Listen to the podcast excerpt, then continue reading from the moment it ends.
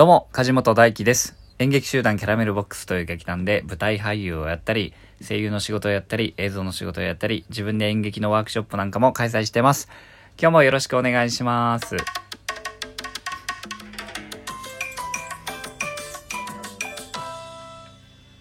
えー、今日は5月の1日、5月 いや、いよいよ、えー、5月に突入してしまいました。さよなら、4月。5月1日、えー土曜日ですね。えー今日もお、便りを紹介してから、先に行きたいと思いますが、皆さんね、えー昨日あの僕がこう、ね、何か感想などみたいなことを あのこの収録で昨日じゃないかあ一昨日かなあ言ったからかたくさんあの感想や質問などいただいてありがとうございます、えー紹介していきたいと思います。えーラジオネームはらまっきーさんよりいただきました、えーセリフを覚えるではなく掘り起こすという表現とても素敵ですね、えー前に彫刻家の方の言葉で自分が彫っているのではなくただそこから掘り出しているだけって言ってたのを思い出しました。私はやっぱり私は覚えることが苦手なので今回のお話をやっぱり役者さんはすごいなと思い配置をしていましたということで、えー美味しい棒とコーヒーの微糖とともにいただきました。ありがとうございます。いやーね、いやもう本当ね、日常ではね、何にも覚えらんないんです。まあセリフもちょっとあの、まあ、まあもう結構大変ですけどね。うーん、そうですね。なるほど。彫刻家の方、自分が作っているのではなく、そこから掘り出している。素敵ですね。はい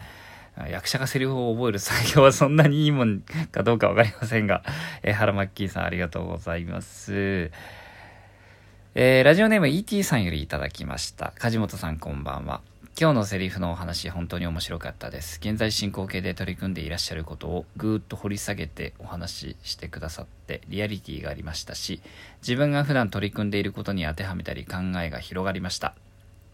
配信での達一さんの公演2回分ともチケットを購入予定です制約の中工夫して届けてくださるエンターテインメントをがっちり受け取って楽しみたいと思いますご無事に本番迎えられますよう応援しておりますということでコーヒーの微糖と美味しい棒とともにいただきましたありがとうございます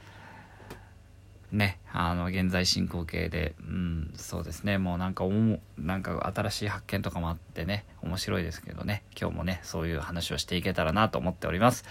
えーお次、ラジオネームそらとさんよりいただきました。梶本さんこんばんは。いつもありがとうございます。えー、タスイッチさんの春の短編集舞台楽しみにしていますということで、紫のローズとともにいただきました。紫のローズ。すごい。あのーね舞台人がもらうとざわつくやつですね。っていうか、伝説の紫のローズ。ね。紫のバラじゃないですよ。紫のローズですけどね。えー、ソラトさんありがとうございます。えーそうですね。皆さん本当にありがとうございます。お便り引き続き募集しております。えーこのような感想、も、もしくは質問、相談、えーこういうことやってほしいみたいなリクエスト、あと、え近況報告でも何でもいいので、え送っていただけたらと思います。えいつもリアクションボタンも押していただいてありがとうございます。ね、えこの見てる画面の下にね、こう押すボタンがいっぱいあると思うんですけど、えー連打していただけたら、えーね、盛り上がっ、盛り上がってるなぁと思って嬉しくなりますんで、えーよろしければ連打していってください。えー皆さんね、えーこの前回の収録でも話しました通り、皆さんのお便りにもありました通り、今、えー急遽ね、緊急事態宣言を受けて本番予定だった、えー舞台がですね、お客さんを入れてできなくなったことで演目を変更してですね、えー5月9日、下北沢の駅前劇場でお客さんを入れずにですね、えー短編7本を上演するという、え1日でですね、2ステージやって、えーそれの今、稽古をしております。えー概要欄にね、えー詳細貼り付けてますんで、よろしければご覧ください。それでですね、まあ、配信公演ね、になったわけなんですけれども、今、粛々と稽古してるんですけど、まあ、今日はその話をしたいなと思ってるんですが、えーまあ、こうね、この、こういうご時世になってから配信公演増えましたよね。増えましたし、僕も最初の緊急事態宣言が出た時にですね、えー、配信公演といいますか、まあ、劇団ノーミーツというね、完全に、えー、出演者、スタッフ、誰も会わずに、自宅にいて、えー、ズームでつないでお芝居を上演してしまうというオンライン演劇ですね、に出演しました。えー、で、そうですね、その後も、あの、まあ、コロナが落ち着いてきたなっていうタイミングで舞台を再開してですね、で、そこの、そこでお客さんを入れながら舞台をやり、えー、なんだ、それを配信する、えー、何、何台かのカメラで、えー、配信するっていう公演には今まで出てきたんで、まあ割と配信公演やってる方ではあるんですけど、えー、今回難しいなと思ってるのは、えー、劇場でやるんですけど、目の前にお客さんがいないんですよね。うん。で、それを配信するっていうことなんですけれども、うんと、まあ、劇団ノーミーツの時にも家から、えー、上演してたんで、えー、目の前にお客さんはいないわけですけど、えー、オンライン演劇、劇団ノーミーツのオンライン演劇の場合だと、チャット機能っていうのがあってですね、まあ、あの、見てる方が、リアルタイムでこう盛り上がっていたりするのが、えー、わかるという仕組みにはなっていたわけです。で今回は完全に、えー、舞台上で役者は普通に、普通の演劇と同じく演技をしてですね、それを見てもらうっていうことで、まあ言ったら反応が僕らにはわからないわけですね。やってる間にはね。うん。それで、あの、難しいなと今思っていることはですね、えー、やっぱやればやるほど思うのは演劇って、生の演劇って、あのー、僕はですけど、やっぱりこう、お客さんの反応込みで成立しているものだなというふうに思っていて、えー、それはなんか受ける受けない、こう笑い声があるとかっていうことだけではなくですね、あの、これは今回本当にやってて気づいたんですけど、その、これ反応、反応というか、お客さんいないし、そのカメラ越しだっていうことで、えー、考えた時に、やっぱあの、まあ、共演者同士のこうセリフのやり取りとか物物語はそこで完結してるわけですけどやっぱその空間とかっていうことをいつも感じながら、えー、無意識にそれを取り込んでやってるんだなっていう発見につながったんですけどやっぱりそのお客さんが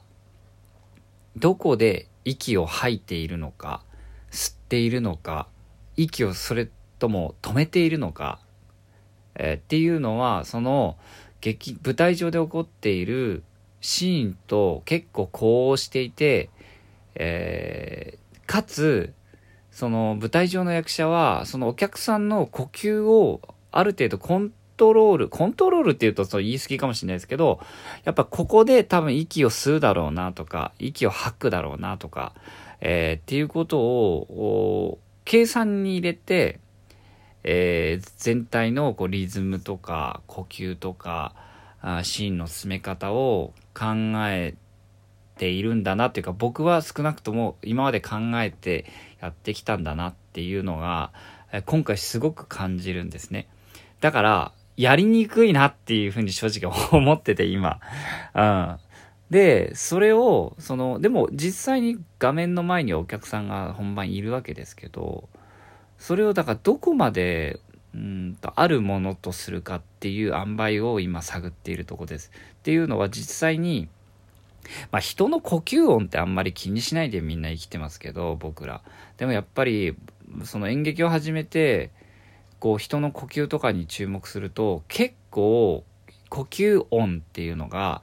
え無意識に人と人のコミュニケーションをつないでいて、だから、その、あ、今息吸ったなとかっていう考えて喋ってないじゃないですか。だけど、実は、えー、コミュニケーション、脳とかっていうのは、あの、脳ですね、頭ですね、は、多分そういうことを動物的にこう、情報として取り入れていて、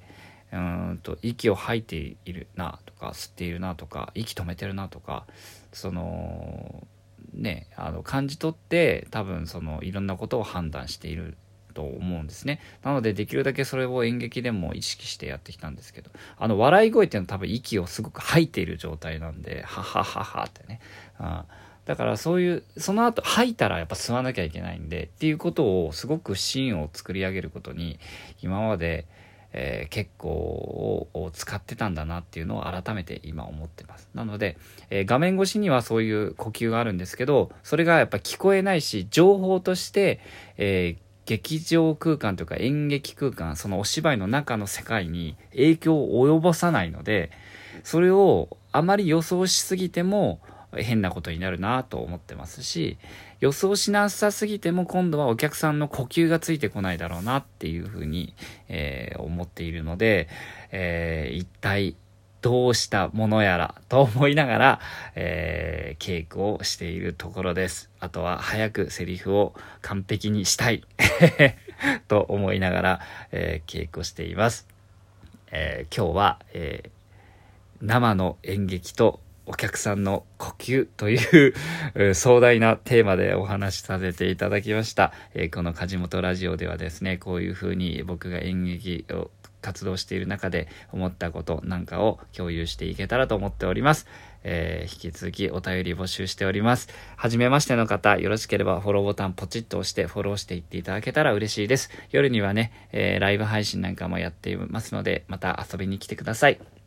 それでは、今日も最後まで聞いてくださってありがとうございました。皆さん素敵な一日をお過ごしください。